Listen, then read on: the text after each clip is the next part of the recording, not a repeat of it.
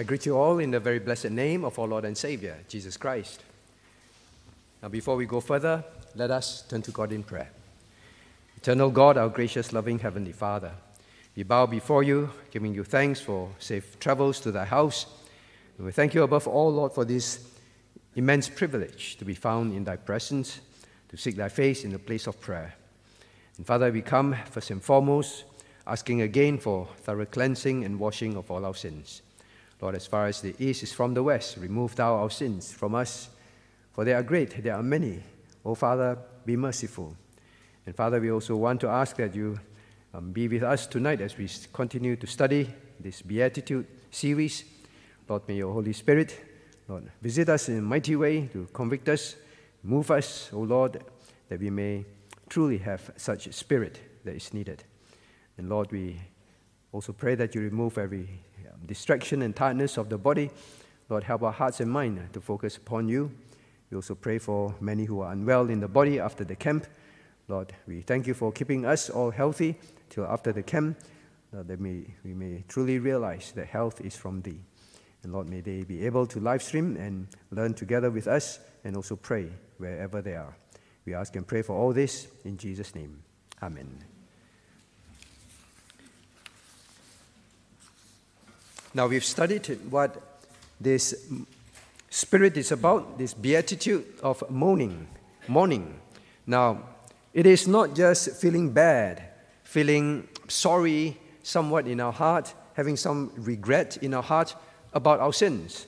This word is one of the strongest in the New Testament used to describe, well, um, such um, remorse, such sadness, such um, um distress that it is crying out like someone at a funeral, right? So there's wailing and weeping. Doesn't mean that it is all outward. It can be just within your heart, something that is uncontrollable. So when we think of our sins and our sinfulness, please remember this is not just about particular sins. It's, yes, particular sins, our sins, but it's also about our sinfulness. The Christian must learn we often just moan over, well, our besetting sins, well, if we do moan at all. But we must also realize that in the Bible, it talks about mourning, mourning over our sinfulness. That after salvation, like the Apostle Paul, he senses and he knows the wretchedness of his flesh that is still with him, that causes him to do that which he does not want to do, right? That wretchedness. So that is this mourning, all right? Mourning, mourning. And now, after that, we also learn what this comfort is about. What this comfort is about. It is a very different word from what we would imagine. We would think that, well, when we um, mourn over our sins, well, God will comfort us, means He will well, tell us you're forgiven, and then um, um, um restore joy to us, and then we feel um, very um, forgiven and feel good. Well, sure, it includes that. But that word, this word here is parakaleo, all right? Typically used for translated as exhort, exhort. So what is this comforting? When a true Christian have genuine remorse over sin, God says he comes alongside you, all right? Yes, to grant forgiveness. Yes, to restore the joy of um, sins forgiven. Yes, all that. But there is a greater, another aspect that is about exhortation. He will instruct you, teach you, correct you, rebuke you even. Now, so that exhortation part is where the comfort is, where the blessedness is. Because a true mourning, a true mourning, all right, leads to someone who wants to get out of the sin. In other words, he wants to repent.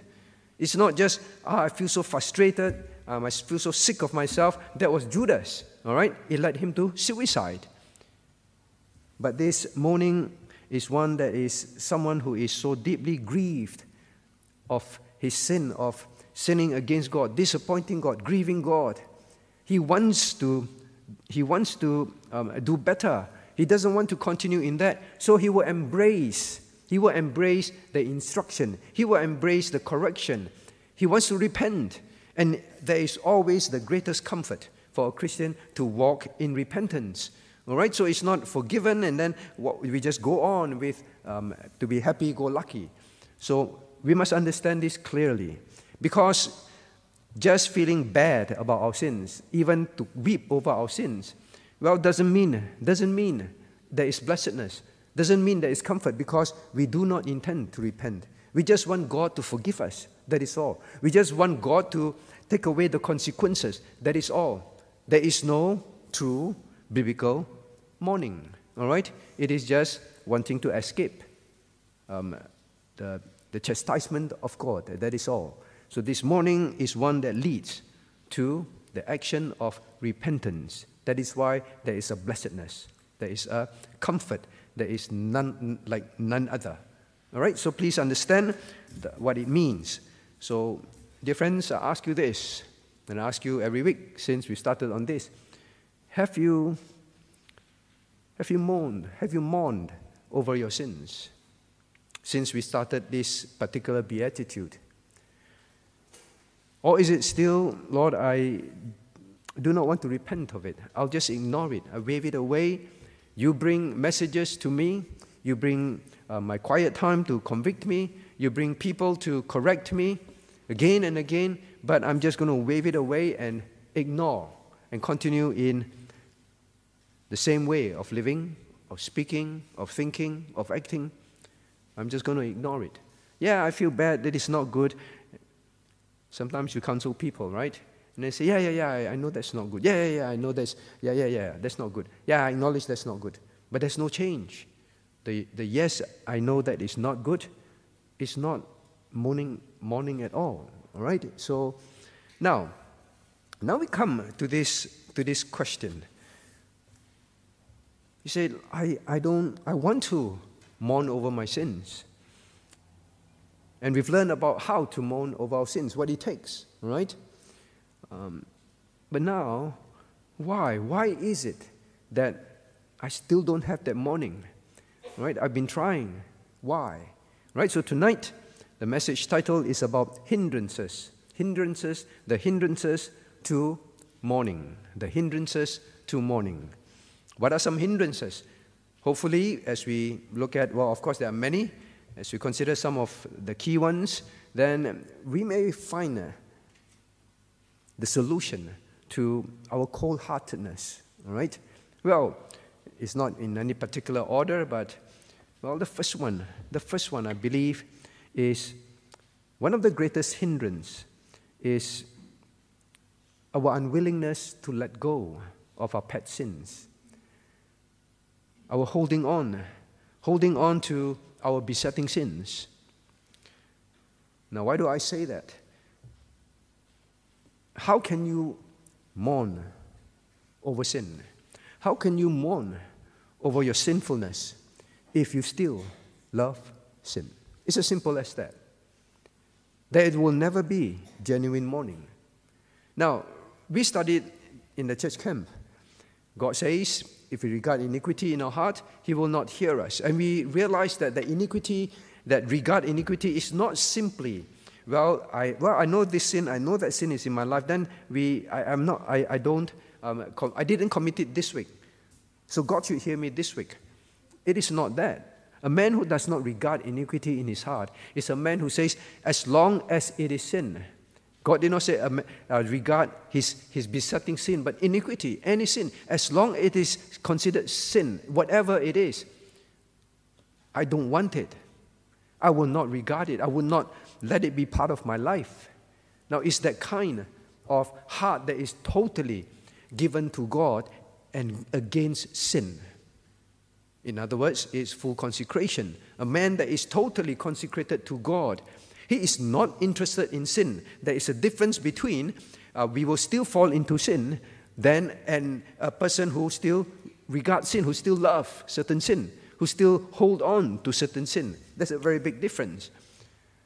So, now, as long as there's no full consecration, in other words, as long as that besetting sin, that pet sin, is something that you still hold on to, whatever it is, can be an idol of a person, of a thing, of a whatever it is, pursuit, whatever is that sin, uh, secret, or even, um, well, your parents, you yourself know about it, as long as you hold on to it, you can forget about ever mourning over your sin. You don't, you don't weep and be remorseful and hate and abhor something when you love it. So that is the first thing I think we need to deal with. Now, in here, there is this problem. We often feel or we think, well, I will, I will deal with it. Lord, I will deal with it one day. Lord, I will um, repent of it one day. When the, when the time comes, when, um, when, when I'm more ready, I will deal with it. It could be something at home, it could be um, something that you're pursuing, it can be whatever it is. Lord, I'm, I'm not I'm not the father, the mother that I should be. Lord, I'm not the single that I should be. But later on, later on, when, when this phase of life is over, when I've done this, accomplished this, Lord, then I will take my sins seriously, I will deal with them. Well, that is, that is basically delaying, delaying. Now, as long as you don't deal with it, it will get worse and worse. You won't, you won't mourn anymore eventually. You will just know it's there and that's it. You accept it as part of your life. Now, do you know the difference between procrastination and laziness? Procrastination and laziness. Don't soothe your conscience by saying, Well, I'm, I'm just lazy, well, I'll deal with it one day. Procrastination is this it's typically you don't like something, you don't like to do something, and hence you delay in doing it. Lazy is you don't mind doing it, but you're just plain lazy. That is all. Procrastination is you, you don't like to deal with something, you don't like to confront something. So you procrastinate. Christian, I hope you understand. The Christian life is on a slippery slope. It's a constant struggle, all right, to climb upwards for growth. There is no such thing as stagnant. All right? The moment you think you're stagnant, you say, My Christian life is stagnant. You have to know you're not stagnant. You are already backsliding. That is what it is. As long as you think, Well, I will deal with it um, soon, I will make changes soon. That sin, whatever it is, is going to grow stronger and stronger and stronger in your life you, your desire for it, your love for it is just going to get stronger. So I think that is likely the most, one of the greatest hindrance. We are still holding on to something. We have not fully consecrated ourselves to the Lord to say, Lord, I live for you. If to deal with this sin, then I have to give up, give this up. I have to change this. I have to make major changes in my life but Lord, because I'm fully consecrated to you. In other words, I'm fully, my life is fully to be lived for you. You won't, you won't mourn over your sins. It's, there are things that you still hold on to. Now, it's, remember in Job, in Job, in Job, there is the scene of Satan going to God. And then God says, Well, have you considered my servant Job? There is none like him on earth, in the earth a perfect and upright man, one that feareth God and escheweth evil. Now then Satan answered the Lord and said, Doth Job fear God for naught? So Satan's answer to God, Job fear you, means Job reverence you, Job love you, right? Job is, is uh, consecrated to you, that's why he, he loves, he fears you, all right? Does Job fear you for naught? There is, he fears you for nothing? There is a reason, Satan said. Now then Satan said, Has now has Satan said to God, Has thou has not thou made an hedge about him, and about the, his house, and about all that he hath on every side? Thou hast blessed the works of his hands, and the substance is increased in the land. But put forth thine hand now, and touch all that he hath, and he will curse thee to thy face. Now here is a challenge of Satan to God. But will God um, be magnified, glorified? Or will God be disappointed, um, put to shame? Will God be um, grieved, embarrassed? Will He? He said, Why do I bring this up? Christians, when we continue in our sins, please understand this scene, like we studied in the prayer meeting. We battle against spiritual forces, they are real. And the Bible tells us Satan goes before God to accuse us. Before him, the Revelation tells us he accused the brethren day and night before God. Now he's doing that. Now Satan will tell God, You think, well, put your name there. You think Joseph loves you, fear you, and don't sin because, because, because of um, nothing? Now, what is Satan really challenging God? They don't love you. They don't love you. They love their lives. They love the blessings from you. That is why they obey you. That is why they don't sin. Now, his real challenge is this Satan loves my world. Satan loves me. Satan loves what I have to offer. If I offer the same thing, they will come to me. They won't turn away from their sin. His real challenge is God, I will prove you wrong. You will, you will see. You will be embarrassed. You'll be ashamed. You'll be disappointed. That is what it is. Now, how is it related to um, hindrances to mourning? Remember, this mourning is the result of you knowing that you have grieved God. You knowing that you have disappointed God. You knowing that you have failed God. You knowing that you have, well, broken your promises to God again. You knowing that you have, well, just shamed God in turning to sin. That is what it is. If you mourn, or if you mourn, all right, if you mourn because of consequences, if you mourn because of avoiding chastisements. That is not what the Bible is talking about here. Because at the end of the day, Satan is right. If you, if you mourn because of those things, it's simply because of you. That is all. You grieve because you have put God to shame. You grieve because God is grieved. And that is why you mourn. Nothing else. We studied about David's life when he came to confess his sin. Yes, he prayed for his child to be restored if it's God's will. God did not. There was no, no, no grieving after that. When the child passed away, he just refreshed himself and he went on. His main mourning was that he wanted to his fellowship with God to be restored, to be reconciled with God. That is his desire. So, Christian, ultimately, whenever we still carry on, is there still besetting sins in your life, secret sins, pet sins that you just say, ah, never mind, just ignore it, I'll just hang on to it, whether whatever it is? Are there those there? We studied about even simple things like pride, rebellion, right? Disobedience to parents, to authorities. These are simple things, very pre- prevalent in our age. Now, whatever it is, whenever you sin and go ahead with it, you just imagine the scene that before you fell into that again and again, or when you're still holding it, just think of the very scene that Satan goes to God and says and accuse you before God. You see, so and so doesn't love you. And then he comes and tempts you.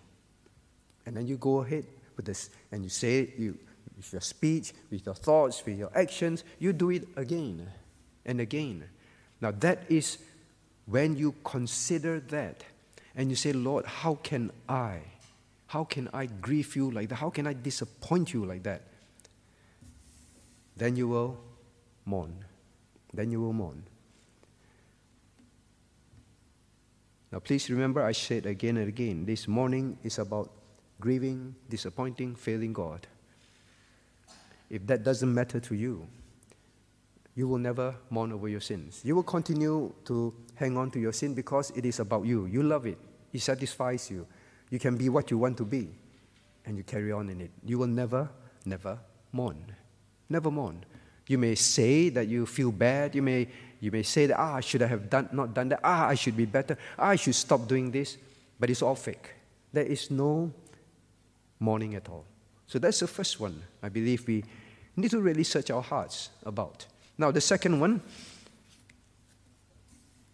now, our failure to confess sin in the Spirit, our failure to confess sin in the Spirit. We studied what is praying in the Spirit in the church camp, praying in the Spirit. The Spirit reveals God's will to us and um, helps us to pray according to His will. We often think that will means, well, to take this job or not to take that job, that kind of thing. It's the preceptive will as well. As we pray, the Holy Spirit will convict us of sin, and the Bible talks about groanings that cannot be uttered.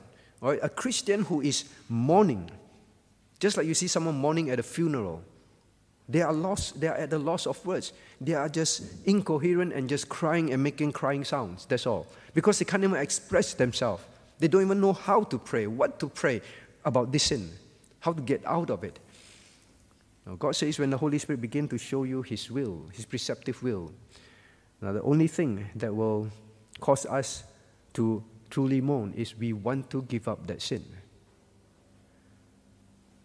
Now, as long as you don't to submit to what God has shown you, His will, whether it's a character problem, whether it is something in your life, whether it's an idol, whatever it is, as long as you don't want to submit to God's will, you can keep confessing your sin on your knees for hours. There is no confession in the Spirit. Because pray, pray in the Spirit, praying always, praying all prayers in the Spirit. One of the prayer is confession. Please remember that. We studied the different kinds of prayers. One of it is the prayer of confession. As long as your confession is not all prayers in the Spirit, there is no mourning. You are just rattling off your sins to God. You are just listing your sins to God. That is all. There is no remorse. There is no desire to change, to get out of it. You just say and you name your sins. That is all. A failure to confess in the Spirit. In other words, a failure to truly acknowledge to God. Now, I want to make sure that we remember this. Blessed are the poor in spirit. Blessed are they that mourn. All right? Blessed are they that mourn. Don't have the wrong idea that it is, it is about having thoughts. That's all. I, I, I my thoughts are uh, mourning thoughts. All right, my thoughts about myself. I acknowledge that I'm sinful. I acknowledge that these sins are still in my life. I acknowledge these things. All right, and then you go about feeling very lousy about yourself. This is not the mourning that the Bible talks about. This mourning leads, is about confession to God. The mourning that is simply just feeling terrible about yourself is the mourning that God talks about that, the, the, that leads to death. Godly sorrow leads to repentance. This kind of God, this kind of ungodly sorrow is just feeling bad about yourself. So it's not just about thoughts. What I'm trying to say is this now, one of the hindrance to this is we think it is just about, oh, I, I, acknowledge I'm sinful, I acknowledge that I have not changed, I, I acknowledge I still have this um, um, bad spirit, I acknowledge I'm still um, covetous, whatever it's, I acknowledge I'm such a despicable person. It's not good enough. This confession is you go to God and you confess it to God. God, I'm a despicable person. Name your sins. We learned about how to, how to, how to moan. Name your sins. List your sins. Specifically say, or rather confess your sin to God. Do you know the meaning of confession? The word confess in the Bible is to say the same thing. Same thing. That is what it is. Means God calls that sin, you call that sin. God calls that filthy, you call that filthy. God calls that despicable, you call that despicable. You say the same thing as what God says about that. You don't rationalize. You don't just think about it in your heart. You break down before God God, I am a failure of a father.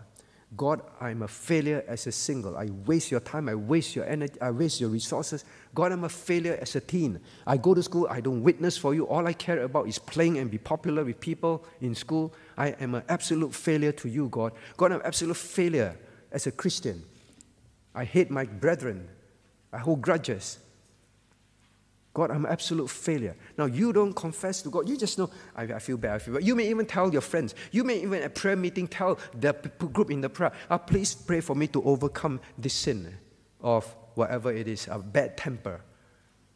You know, bad temper in this world is almost glorified. You must be someone who is, who is aggressive, otherwise, you won't succeed in this world. Sometimes we ask people, oh, pray, pray that, you know, I don't be so, so uh, bad tempered.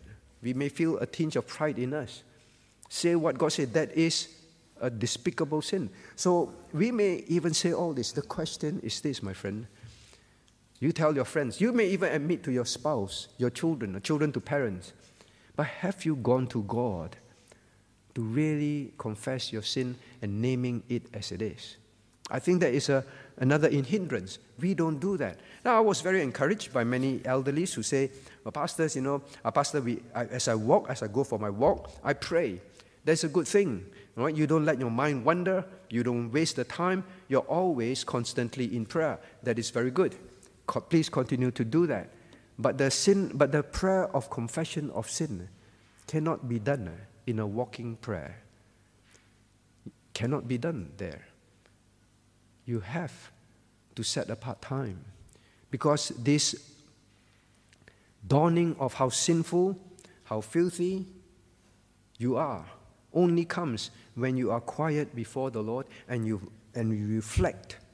You reflect on what you have said. You reflect on what your life has been since you were young. You reflect of the things you have thought about during the day. You reflect on the things you have said to someone else. You reflect upon how you acted. You reflect on your knees before God. Well, if you cannot knee, I, say knee, I'm saying a quiet, a closet prayer before the Lord as a mother, as a father, as a teen? Do you do that? It is not just, Lord, I've sinned against you and this and that while you're, while you're thinking about the sin. That is all. No, this is mourning. This mourning. This is why we say there must be a closet prayer. Have you ever know that you're seriously and very you're very regretful and you're deeply remorseful about what you did to someone you feel really horrible about it. Maybe husband and wife, all right? Maybe husband, you committed adultery, all right? No, please don't do that. Huh? I'm just giving an example. You committed adultery. I'm talking about it's, it's grievous, all right? You should mourn. You should mourn. And can you imagine, hey, wife, let's go for a walk. Then we'll walk. You know, I committed adultery. I'm really sorry about that. I hope you don't mind. I hope you forgive me. You don't do that, right? How can you mourn over sins? Through just this light-hearted um, prayer. Yes, you can do petitions, you can do supplications, you can do adoration even, right?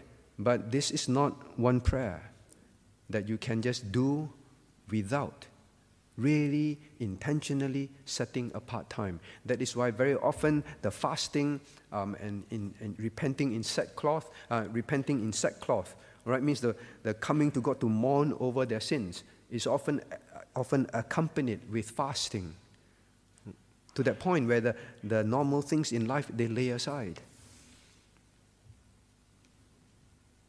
Now, then it comes to the next thing, all right? Um, you need to set apart time. You need to set apart time. Now, one of the, I think, the greatest, another greatest um, hindrance to a, a life, a prayer that has mourning. And please note, mourning here is talking about turning to God, and especially in the place of prayer.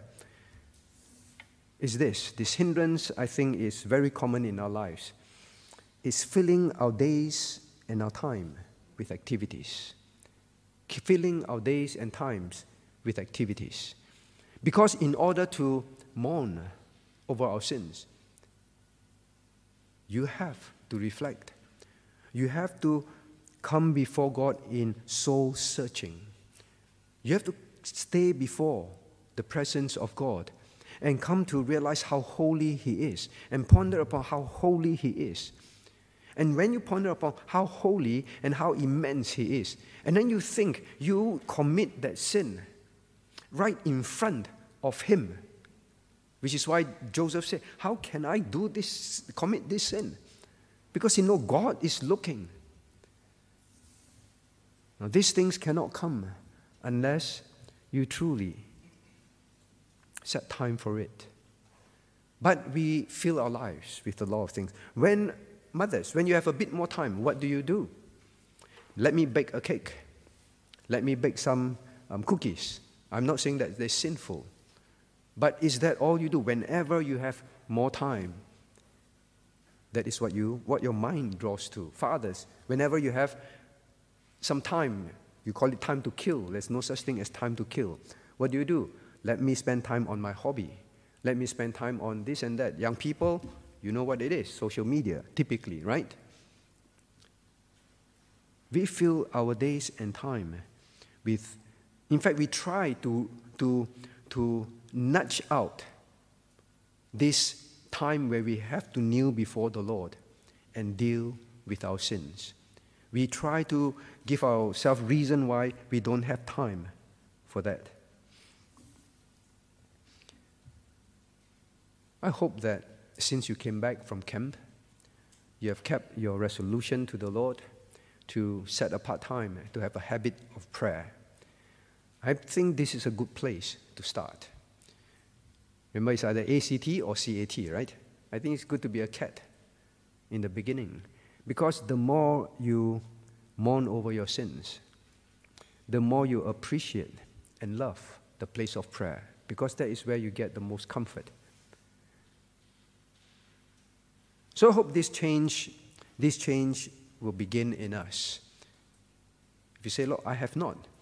Now then it comes to the next, the next um, hindrance, and that is grieving the Holy Spirit. Grieving the Holy Spirit. The Bible talks about that. Grieve not the Holy Spirit. You're sealed by the, with the Holy Spirit till you meet God, all right? Till the day you die.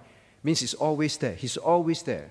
Now, while it is a great comfort, but you must also realize it is a great um, warning.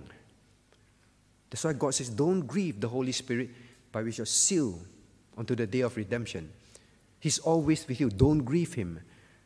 Now, when we fill our days and our time with activities and activities and activities, when we don't say, when we don't resolve in our heart, Lord, I have not moaned over my sin, my sin, because I have such a little idea of how sinful I am and the sin that I've, I've been holding on to, how sinful it is. Being lazy as a father, being lazy as a, as a mother or a single, how sinful that is. Lord, I need to set time. Maybe I should remove this, remove that. Remember, we learned? Remove something and spend time in confession in the Spirit. Lord, I need to do that. Then you get the moving of the Spirit. Maybe at camp you felt that. The Holy Spirit moved in your heart. And you said, Lord, I want to make that change. Many of you testified.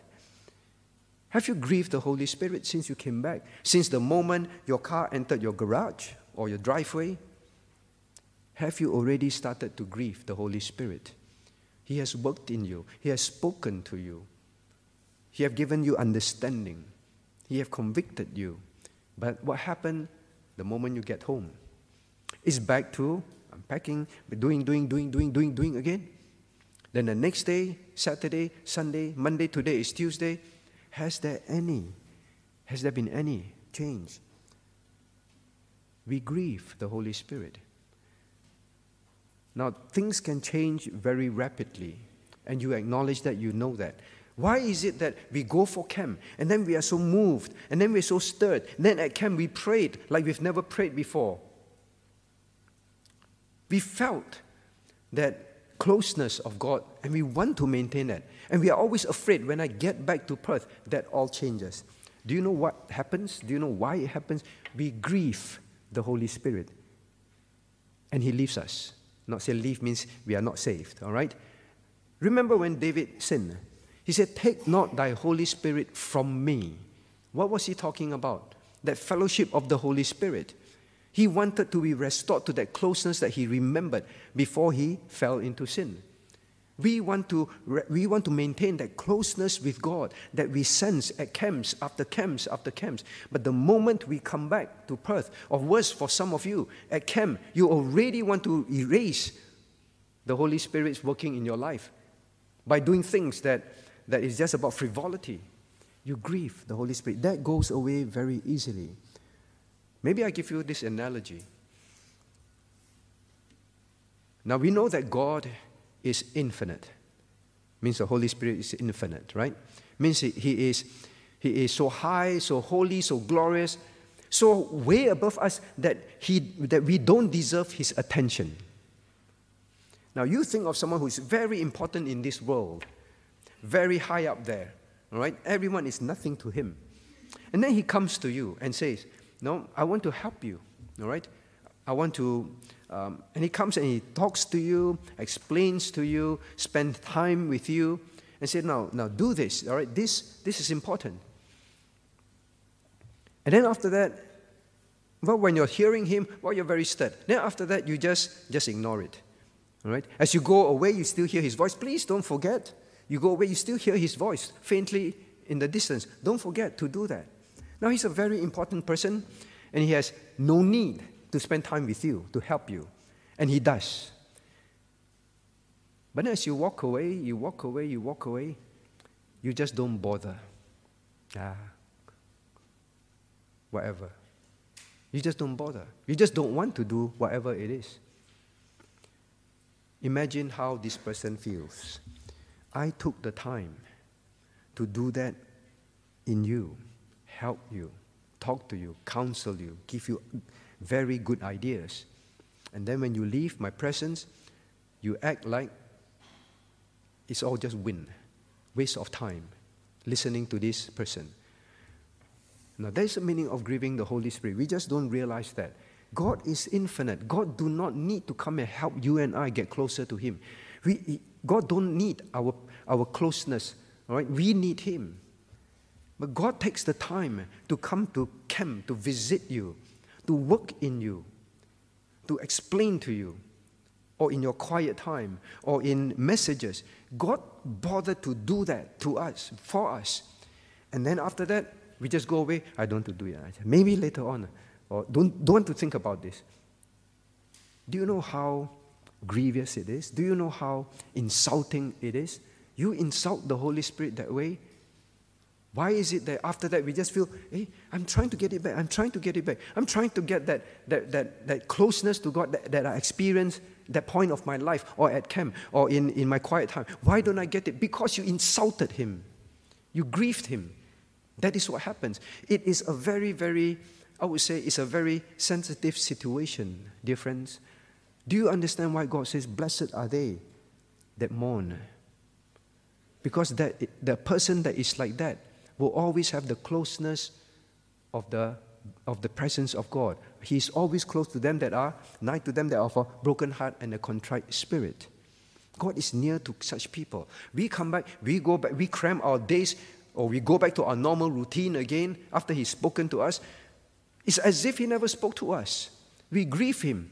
I think this word, we should now begin to understand one of the aspects is we insult him, that's why his heart is, is grieved. That is what we have done. And then he withdraws. Now, please make sure you understand he's not withdrawing salvation. But that is why you feel, you feel it's the same old, same old again. You don't set apart time. You continue to cram your time and activities you, you have some time, you pick, want to pick up the phone, now you learn to put it down. You have time, now you're going to do that, you learn to put it aside. Get up earlier, sleep later. You know, you read the Psalms, some of them, like David, I think it was David, he said, I water my couch with tears through the night. Do we know of that? Maybe tonight is the night. But when the Holy Spirit move us, convict us, say, ah, I want to sleep a bit more.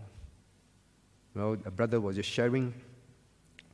We came back from camp, somehow Saturday morning, early morning, couldn't sleep.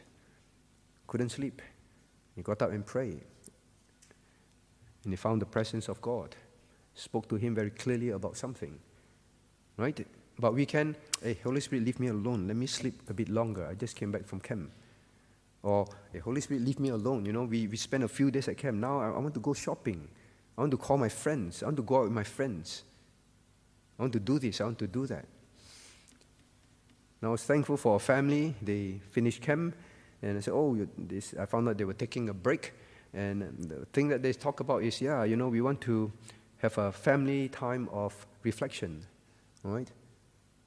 But the moment camp is over, and worse for some of us, during camp itself, it's all about play, frivolity, cram our time with as many things that we want to do for ourselves for fun as possible. At the moment after camp, let's go for holiday because we're there. We spend the time driving there. Let's go for holiday. And the holiday is one of just grieving the Holy Spirit. Do we wonder? Do we, is it wrong? Is it right for us to wonder why we grow cold after camp? We do that, we, we do that because we, can't, we just go back to our own life as if the Holy Spirit wasted all his time working in us. That is what it is. Right? So I hope that you tie it up. We have to set apart time. Have to. Now, of course, then it means um, all the, we have to reevaluate our entertainments, our hobbies. It's not to say that we should not have anything in our lives. Um, but you know, I am beginning to wonder if I should correct myself. Because sometimes I say this because I feel that if I don't, you may think that pastor is extreme and cultish.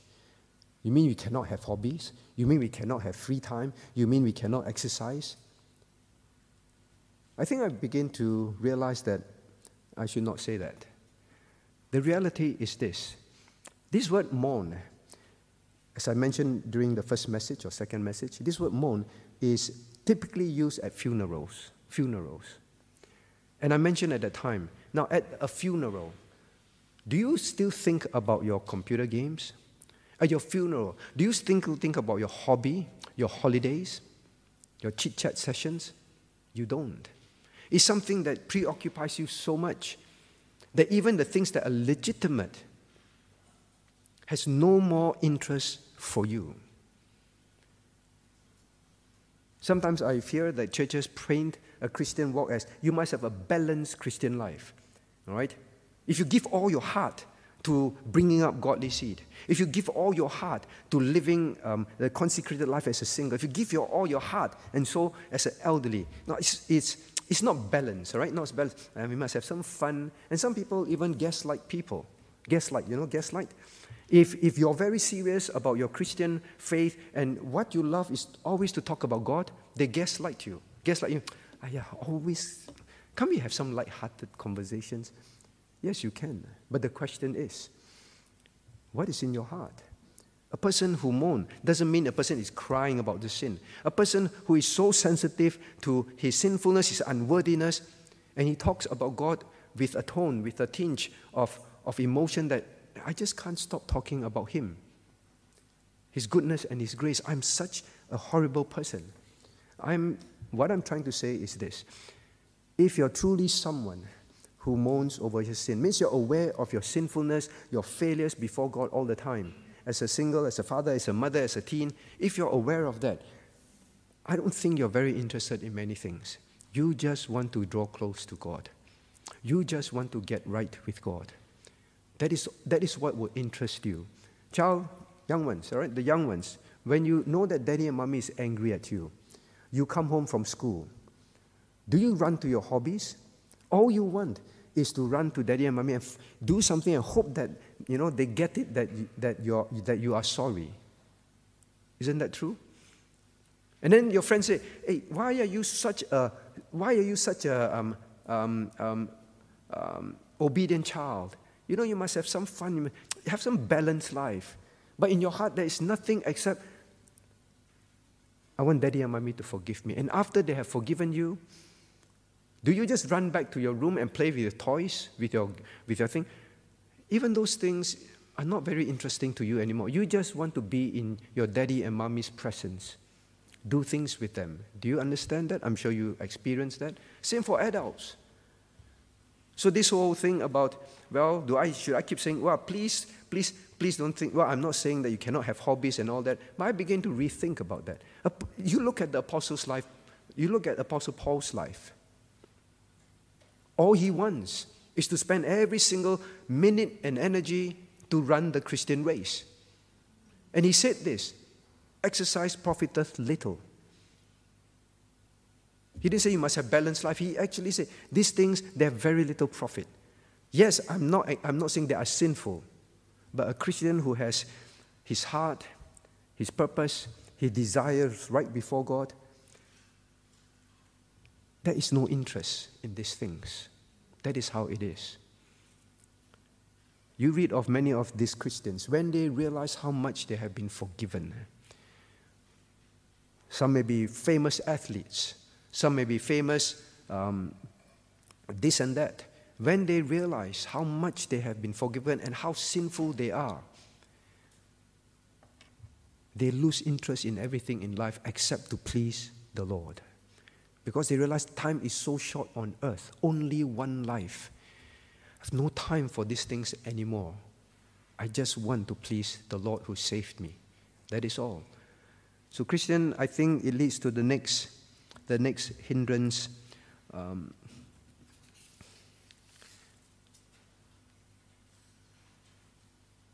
where is it? Now, it leads to this next hindrance our distant fellowship with God. Our distant fellowship with God. We are not close to God. This is a great hindrance. Now, please remember this mourning again and again. Mourning is not you feel bad about the sin. Mourning is you feel remorseful, very, very remorseful about the fact that you have grieved God. Please know that. Please remember that. You have disappointed God, you have failed God, you have shamed God. Now, if you're not close to God, would you feel, you will feel grieved for grieving God? Now, you know me, I know you. Do you grieve as much when you offend me than you offend your loved ones? Which one grieves you more? Which one troubles you more? Of course, it's the, it's the one that you're closest to, where you realize you're most indebted to. You feel, I am, how can I sin against this person, disappoint this person, fail this person? How can I? You see, when we are not close to God, maybe I should put it that way. Your closeness to God is directly, pro, or your, your mourning for sin, your mourning for sin, your mourning for sins, and your sinfulness is directly proportional to your closeness with God. That is how it is. Which breaks your heart the most? Which makes you feel the most sorry? Is when you hurt the one that is closest to your heart. Isn't it true? Now it goes back to the same thing. If you don't spend time in prayer with God, prayer is communion with God.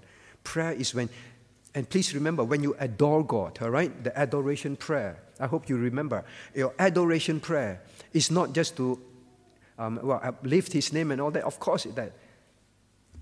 Your adoration prayer makes you see God more clearly.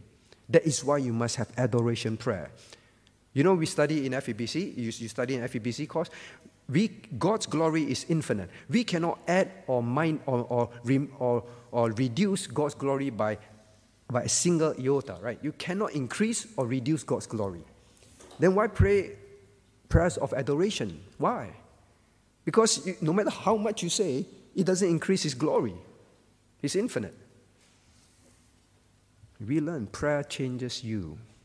That is why God asks you to pray without ceasing. The more you pray adoration prayer, the more you will change in your view of God. And the more you spend time in adoration prayer, the more you spend time in thinking about who God is, the more you will realize how unworthy you are. And then the, more, the closer you'll be drawn to Him. And then the more you will mourn, mourn over your sins.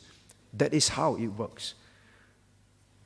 So, Christian, if you continue to want to be silly go lucky and just want to be busy, do this, do that, and think that uh, all these are just unnecessary um, to be so serious.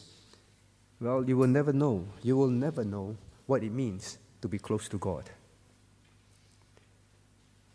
I just mentioned the last two and last two or three, and then we have to end. Now, avoiding church, avoiding serious Christians. That is another hindrance. Sometimes I see certain Christians, they gravitate towards certain Christians. It's very interesting. Through different churches, you will see groups form. And you can tell. I remember one, one pastor preached. You know, you can tell they're Christian by the friends he has, whether outside or inside church. You, we just gravitate, birds of a feather flock together, the world says that. Now, when you avoid spiritual activities, church, Bible studies, your sensitivity to sin is going to reduce because you spend more time in things of the world. When your sensitivity to sin reduces, when your sensitivity to spiritual things reduces, you won't mourn over sins. You love sin. Even you see ah, that is sin, you have very little sense of how terrible sin is. You avoid serious Christians because you know that whenever in the company, they'll talk about spiritual things. The conversation goes there. Because that jars against your soul. Because you're not someone who wants to face these things, you don't have a delight in these things, that will cause you to go worse and worse and worse and worse. Parents, isn't it true? You know certain children in school or, or relatives' children, they are of a certain feather. What do you do? You tell the children when you go there, please be careful, all right? I don't want you to get close to them. Why? Because you know it rubs off. And then their sensitivity to sin will, will decline, will get worse and worse. Was sharing in the camp. It's very sad to see that in churches. Very, very sad. Church should be a place, whenever we come to church, whenever we have fellowship, it should be a place that makes us more and more sensitive to the, to the presence of God, more and more sensitive to sin. That is what it is. If not, you may as well spend time outside with your friends, with your colleagues, with your classmates outside. May as well do that. Church is supposed to be a place that causes us to be drawing close to God, sensitive to Him, that when you go back after church, you just want to kneel before Him because you're drawn to Him. It's very sad in church that I've seen with my own eyes gatherings in, in houses, all right? Then you have the deacon's children playing computer games that are so, that are demonic. And the TV is on with, I don't know, Frozen or something like that, Disney movies, witchcraft kind of things. And then you see another deacon who tries to keep the child away from all this all his life. Goes to the house, and it's called fellowship. And I watched, I was, I was very grieved in my heart, and I was thinking, how would the Holy Spirit feel? You see, that's how we are. We hear, we listen, and after that, we just go back to our old life. And I see the deacon constantly trying to stand in front of the child to block the child from looking at the TV because the child has never seen that. What's that? And then when the child wants to look at what they're playing on the, on the, on the devices, he would keep drawing her attention to draw things on paper and try to help the child to sing hymns and all that because the songs were just going into her ears. Now, what I'm trying to say is this unless you desire and unless you create the environment for yourself, if you are someone who wants to avoid it, you, you will not want that kind of things. Why do we not mourn over our sins? Because we are just frivolous. Frivolous. That is all. Do you find being a serious Christian? Do you find that a Christian who does not have hobbies, that does not have um, um, entertainment as a cult? Now I'm beginning to wonder. When you feel that as a Christian, you must maintain certain hobbies, you must maintain certain, certain things in your life. Now, at the expense of, I've hardly spent time mourning over my sins. I hardly do that. I hardly set part, apart time to pray and to draw close to God.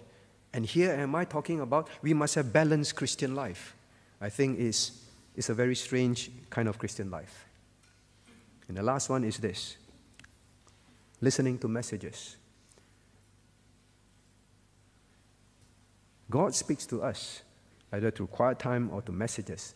How do you read the Bible? How do you take FEBC courses? What's your spirit in listening to sermons? What is the Spirit? Is it always to find, let me see if that is right or wrong? Let me see if it tallies. Let me see if that data is correct. Let me see if.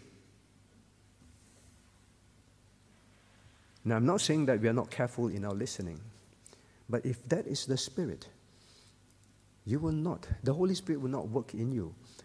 Because messages, study of the Word of God is a spiritual study. Don't listen to it, like I said in camp. Don't listen to sermons. Don't read the Bible like it's a lecture. Listen to someone and say, Lord, speak to me. Lord, convict me. Lord, show me my failures, my sins. Lord, show me how I've been a disappointment to you. Lord, show me how I've been stumbling others. Lord, show me how I've been failing my family, failing my, my brethren in church. Lord, show me. Why would you moan? Why would you mourn if you listen to sermons mainly to evade all these things that could convict your heart? Christian, the grieving of the Holy Spirit is a, the drawing close, and the Holy Spirit drawing close to us is a very difficult thing to attain. Because we often, we continue to regard iniquity in our heart. And I hope you take note of this. I know it's long. Drawing close to the Holy Spirit and the Holy Spirit, God drawing close to us, is something that is very precious and very difficult to attain. Because He is holy, He's infinite. I'm not saying God is not gracious and He has no desire to draw close to us. But don't have for a moment think just because God desires to draw close to us, then He's just going to ignore whatever we do and st- still draw close to us. But when the Holy Spirit graciously draw close to you, you must treasure that and hold on to it. And after that, make sure nothing in your, your life after that, on the ongoing, ongoing stage, or things that you need to change. You keep saying, I want to change this, I want to change that. Do you know that it's so precious you, what you felt? You share it with me. I, I didn't force you to say anything. When you have that, it's the Holy Spirit graciously drawing close to you. Then you make those changes. Don't insult Him. Because the moment he says, You are not serious, he withdraws. I say again, why do you think David prayed? Lord, restore, restore unto me the joy of my salvation. He withdraws until you learn. Until you learn. Don't, don't throw that away. Learn to mourn for your sins. Let us pray. Our Father in heaven, O oh Lord, we bow before you. We have to ask ourselves, what have life been since we came back from camp? Lord, your Holy Spirit was graciously sent to meet many of us in our hearts through your word. But Lord, have we grieved him as we return back to Perth? As life returned back to the normal, we've not reprioritized, we've not reorganized, we've not removed anything. In fact, we have added things. Oh Lord, is it little wonder that we don't mourn mourn for our sins. Because we take all this so lightly, we are not serious. Lord, forgive us. Teach us to spend time, much time, in the place of prayer. For the more we see your glory, Lord, the more we realize how sinful we are, the more we will mourn over our sins. Lord, meet with us in the place of prayer. We plead with you and teach us to pray with supplication, earnestness for thy church, for thy kingdom, for thy people. We ask in Jesus' name. Amen.